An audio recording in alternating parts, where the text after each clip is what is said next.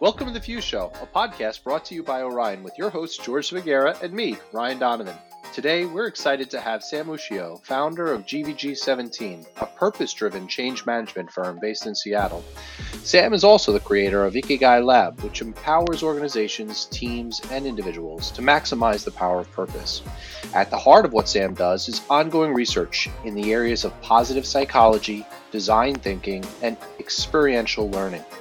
Prior to starting GVG 17, Sam was director, practice management at Russell Investments, where he led a nationwide team of management consultants that coached approximately 1,000 advisors every year. He's been quoted in the Wall Street Journal and Financial Advisor and Investment News. Before we get to Sam, let's do a little segment we like to call Love It or Shove It. So, George, where do you want to start? I think we start with all the acquisition news that's been all over the news here lately. Um, there's a few to choose from, but one I think I find most interesting is Motif.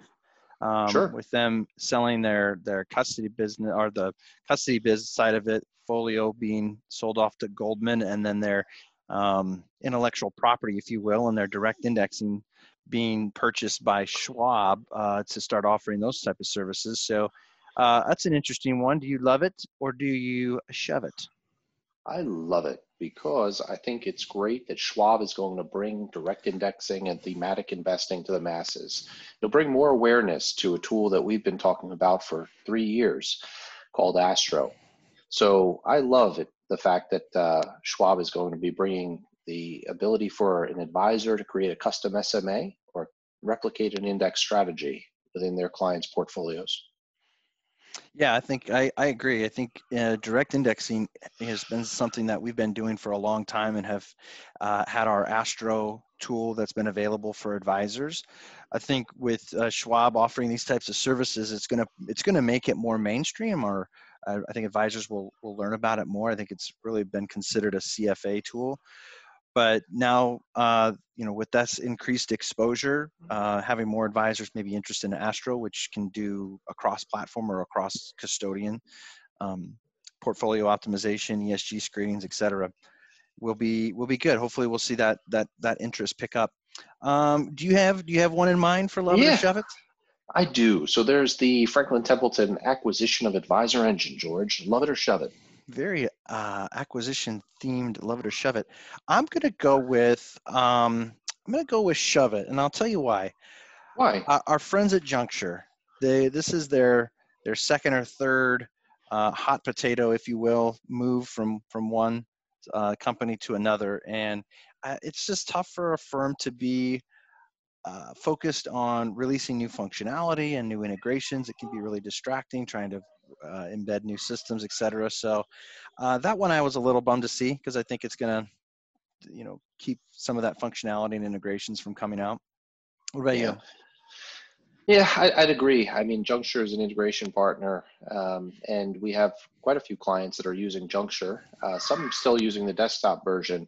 So I think this the, it, took a while for them to refocus on integrations after the first go around when Advisor Engine acquired Juncture. And now I would think I agree with you. It's going to be put on the back burner. Yeah. I, I got to love it or shove it for you here, uh, Donnie. Love it or shove it, trying to do a podcast from your home between three people who are on each opposite corners of the country and trying to get the audio to work correctly. Love it or shove it. I would say shove it. That's Yeah. a very big shove it. And I yeah, I'm gonna shove that one too. So Yes. we're excited to have Sam on this podcast. As you can tell, we are we do this uh, podcast from our homes, and Sam is based in Seattle, Donnie being on Long Island, me being in beautiful Phoenix. Uh, there's a, a few audio issues, but we hope you bear with them. Uh, it's a really interesting topic. Sam's uh, really has an interesting uh, concept for him and his business. So we hope you enjoy this episode. Let's get to Sam. Well, Sam, thanks for joining uh, joining us on the Fuse podcast. We're really happy to have you aboard, um, and been looking forward to this episode uh, for a while now. I think everyone can agree that right now, uh, with everything going on in the world, we could all use some more optimism or some more purpose uh, in our life. And I know when everything first started to happen, I kind of struggled um, uh, just wanting to do more or wanting to do something to help out. So uh, I was really, like I said, looking forward to talk talking to you. So um, just jumping right in, do you mind um, just telling us a little bit about yourself outside of your intro and what Ikigai is all about? Yeah, yeah, absolutely. Thanks for having me, guys. We'll start with what is Ikigai. So Ikigai is a Japanese life philosophy uh, that um, can be there's no english translation but it can be interpreted as your purpose or your reason for being uh, has ties to positive psychology. For me personally it's a professional and a personal uh, story. So my background is in financial services. I worked in the financial services industry for about 20 years. And in doing that work i started to lock on to the word growth. Uh, as you guys know growth is everywhere in the industry um, and you know, I started to look onto that and started to recognize that word in the industry was heavily anchored on financial growth. You know, we were helping advisors grow their business. We were focusing on growing portfolios for the asset management company, but there wasn't a lot of conversation about professional growth, and there was little to no conversation about personal growth. And um, in doing that, what I you know I started to recognize that uh, that that that my uh, decision making mapped a lot of what I was observing in the industry, and so that led to a to an entrepreneurial leap, and um, eventually led me to this path of uh, of ikigai. Um, so the personal side of this, the short version of this personal story is i am half Japanese, half Irish. I grew up in small town Alliance, Nebraska, in the western panhandle of the state. Uh, my great grandfather was the next in line to be the head priest of a Shinto shrine my great grandmother uh, kind of sacrificed and uh, preserved this 1200 year old Shinto shrine. Um, two families on both sides of the war. And, uh, and that really inspired me to take this concept of change management that I was leading through the practice management lens with financial advisors and take that take that architecture and put purpose in front of it so doing purpose driven change management uh, so at its very basic form what I focus on in the Ikigai lab are three things. It's number one, how do we help organizations uh, increase employee engagement? Number and number two, how do we help uh, those organizations or those teams enhance employee well-being? And then number three, how do we build a strengths-based culture uh, through this lens of of purpose? Uh, so, in a nutshell, I'd say that's uh, uh, you know what Ikigai is, and kind of a, a short version of, uh, of my story to the concept. Sure. Well, I appreciate that. I, I think it's it's great to have that background, that perspective, and I guess as employers are looking to uh, roll out some of your principles, why is it important? Yeah, so um, I think a, a big part of ikigai, just in general, just purpose. If we just talk purpose in general, if you look at the trends within within the workplace in a pre-COVID uh, environment, um, you know, the numbers weren't great. So one out of three employees are engaged in the United States. In percent of employees globally are engaged. Um, and you know that was in a pre-COVID environment where we were we were looking at uh, something to the tune of like 600 billion dollars in lost productivity per year. We're a services-based economy. 80% of the U.S. GDP is services, and that really comes down to two things that comes down to relationships and trust. And in the financial services industry, in particular in the wealth management industry, it's um, that even amplified. And so I, I think when it comes down to, to purpose, um, yeah, there's there's I approach it from two angles. Angle number one is what's the organization's purpose. What I'm really surprised at finding is oftentimes it's a check the box type of exercise. Like we we we have a group that kind of goes to an offsite for a day. We create this purpose and then we walk away from it and maybe don't do much with it. Um, so there's there's kind of that side of purpose. What's the purpose of this organization? What's the purpose of this team? Uh, and then the other side of it is uh, what's my purpose as an individual? What's my purpose as a as a person? What i anchor on unlocking is this connection between if the organization does the right thing to identify the purpose, um, and then they can provide the tools to the employee to under, have a better understanding of their purpose, there's magic that's created when you can connect those two dots. And so, in a pre-COVID environment, I thought I think that's especially important now uh, more than ever. I think that's that much more relevant and important.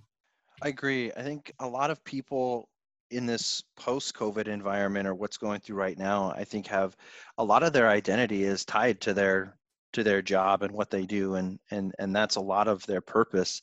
What are some things like what are some things that companies can do to use this to to kind of drive that or to help people and uh, you know anything that you have for right now with a lot of people having to work from home you know or or um, maybe possibly being furloughed stuff like that what, what are what are ways that what are ways that companies use that directly great question i mean i think um, if we take a step back and just look at look at this concept of purpose or even the concept of ikigai so it's tied to to longevity. So the last year, the University of Michigan published a report uh, in the Journal of American Medical Association that uh, linked purpose to longevity.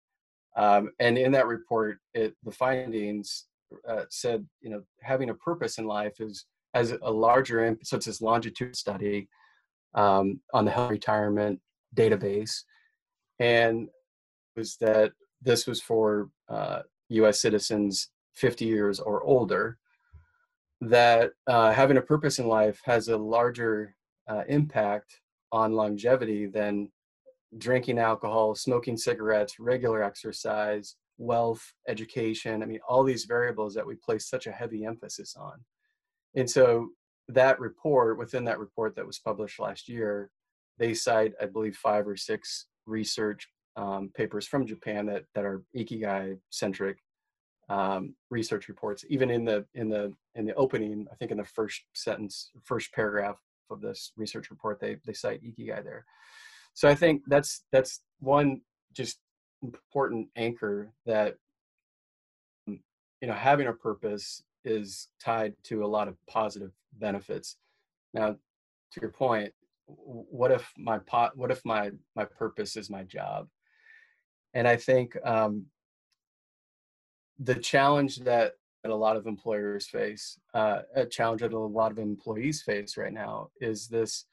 You know, w- what we've seen uh, within the last decade or so, or maybe even further, is that um, technology has enabled the ability for um, work to come into home, right? So let's say I have a great job or a great day at, on the job today, uh, and then I wake up in the middle of the night at 2:30 in the morning, and I remember that I forgot to respond to a really important email.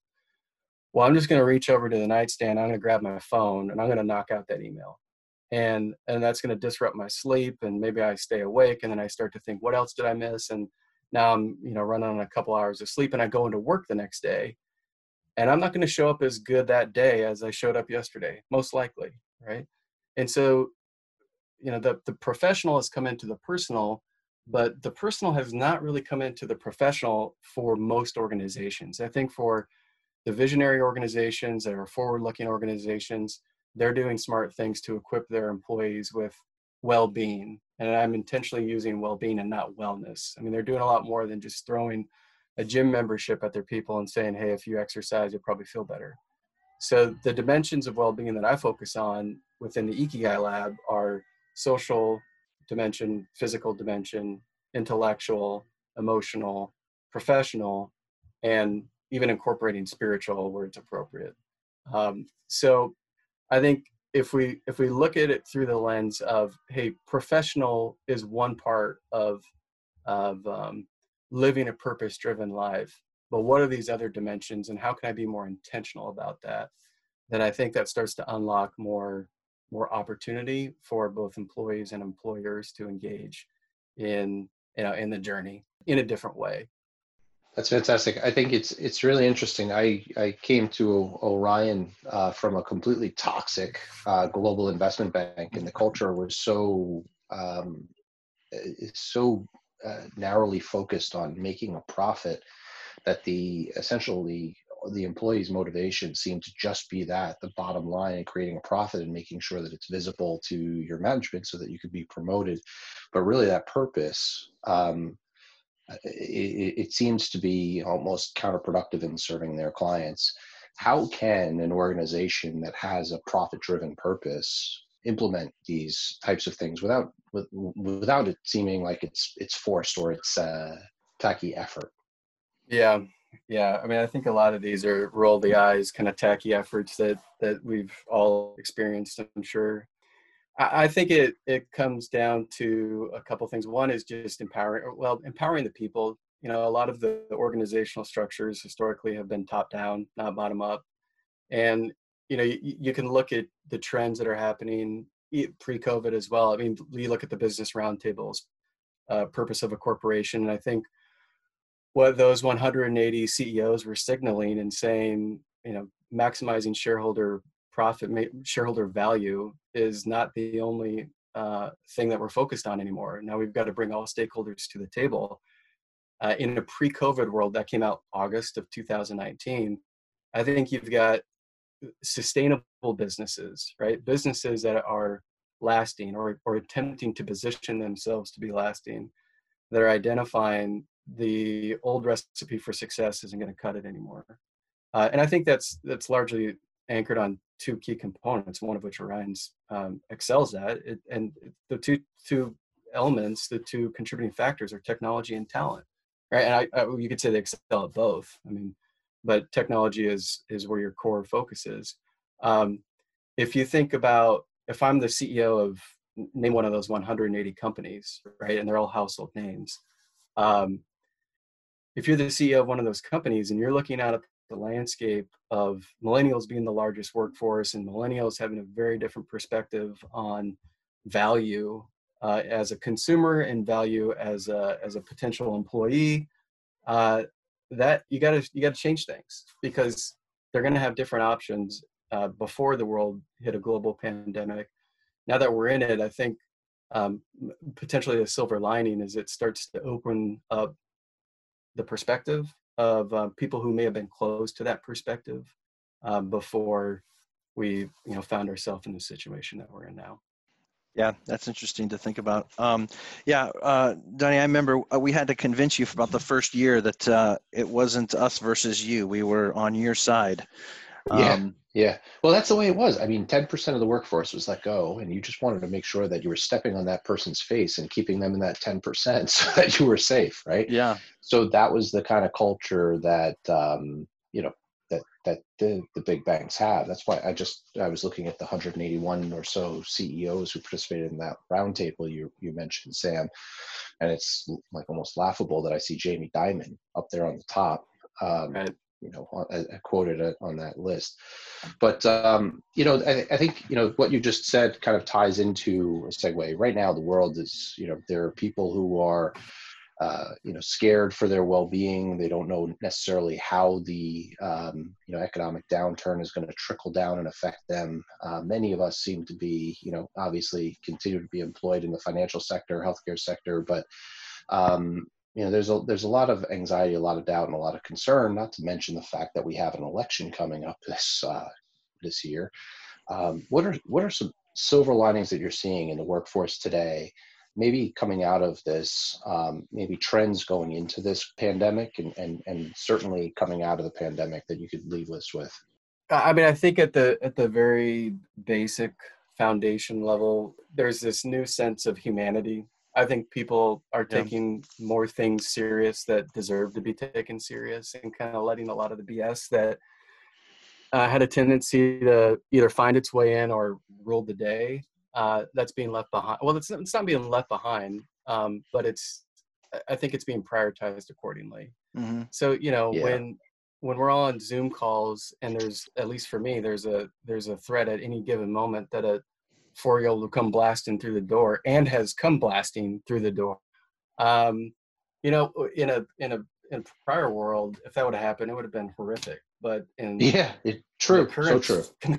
right right now, it's happened a couple times and add actually added an element of comic. So that's an example. I think um, just we're looking at things a lot differently. Uh, what I'm observing is strong that are you know purpose driven, that are values based, strengths based. Uh, it's separation is happening in this moment because those teams that have a foundation of trust that can communicate uh, that have a clear sense of of um, the vision and the direction. Have faith. Have authentic, vulnerable leaders that are saying, "I don't know the answers to everything, but you know I'm willing to show up and do what I can do." Um, you know, seventy percent of the variance in engagement comes down to the manager. So I, I think what I'm what I'm seeing on a positive note, there's a dose of humanity, and then there is a sense of well, so there's a separation. Those that are willing to invest the time to show up as a leader, 70% of the variance in employee engagement comes down to the manager.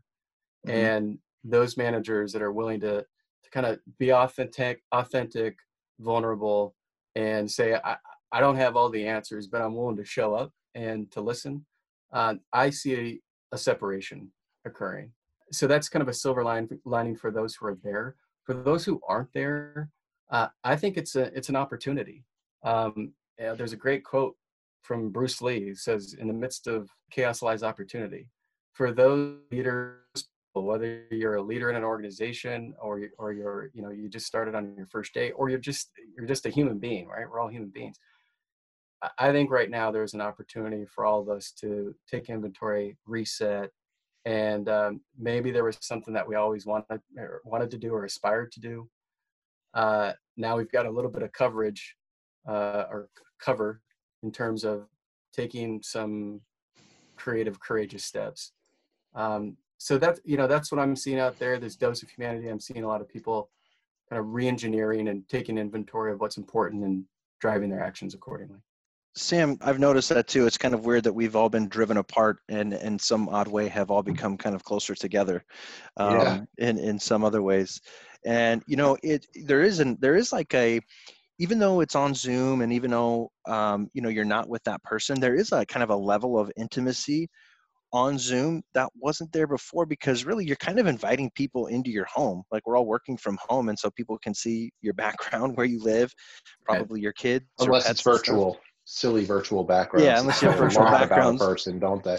Well, yeah, you learn. Yeah, you you learn that they probably don't want to show you what's behind them. But I think there's something to that um, that that causes that connection to be a little bit deeper um, than what it would be just meeting in an office. So, um, but hey, man, we can't thank you enough for coming on the show and for being a part of this and telling us a little bit more about Ikigai. You know, I know you have um, a podcast as well. I've listened to a few episodes. Where can people go if they want to learn more about um, Ikigai and, and how it can maybe help them personally or, or you know, professionally in their business? Yeah, absolutely. Uh, it's you can go to my website. It's gvg17.com. So that's gvg17.com. Uh, the Ikigai Stories podcast is available on all the platforms. Uh, right now, what we're doing is kind of an interesting twist where we're talking about well-being through the lens of the ESPN documentary "The Last Dance" about the Chicago Bulls and Michael mm-hmm. Jordan. And so we've got a three-part mini series. We just recorded uh, episode number two, where I'm talking to a guy named Andrew Venerick who played walked on it for the Creighton Blue Jays, and uh, just talking about these six dimensions and how they're showing up uh, there. So that's what's happening right now, and uh, I really appreciate the opportunity to with you guys. Thanks, Sam. Yeah, likewise. Thanks for listening to The Fuse Show. In each episode, your co host Ryan Donovan and me, George Figuera, will take on top fintech news, we'll welcome industry leaders to share their perspective, and keep you up to date on all that's happening at Orion that will help advisors and their firms innovate, disrupt, and win. Feel free to share your thoughts on the show with us and send over questions for future episodes. You can email us at thefuseshow at orion.com. Thanks so much for listening, and we look forward to bringing you episode 12 soon.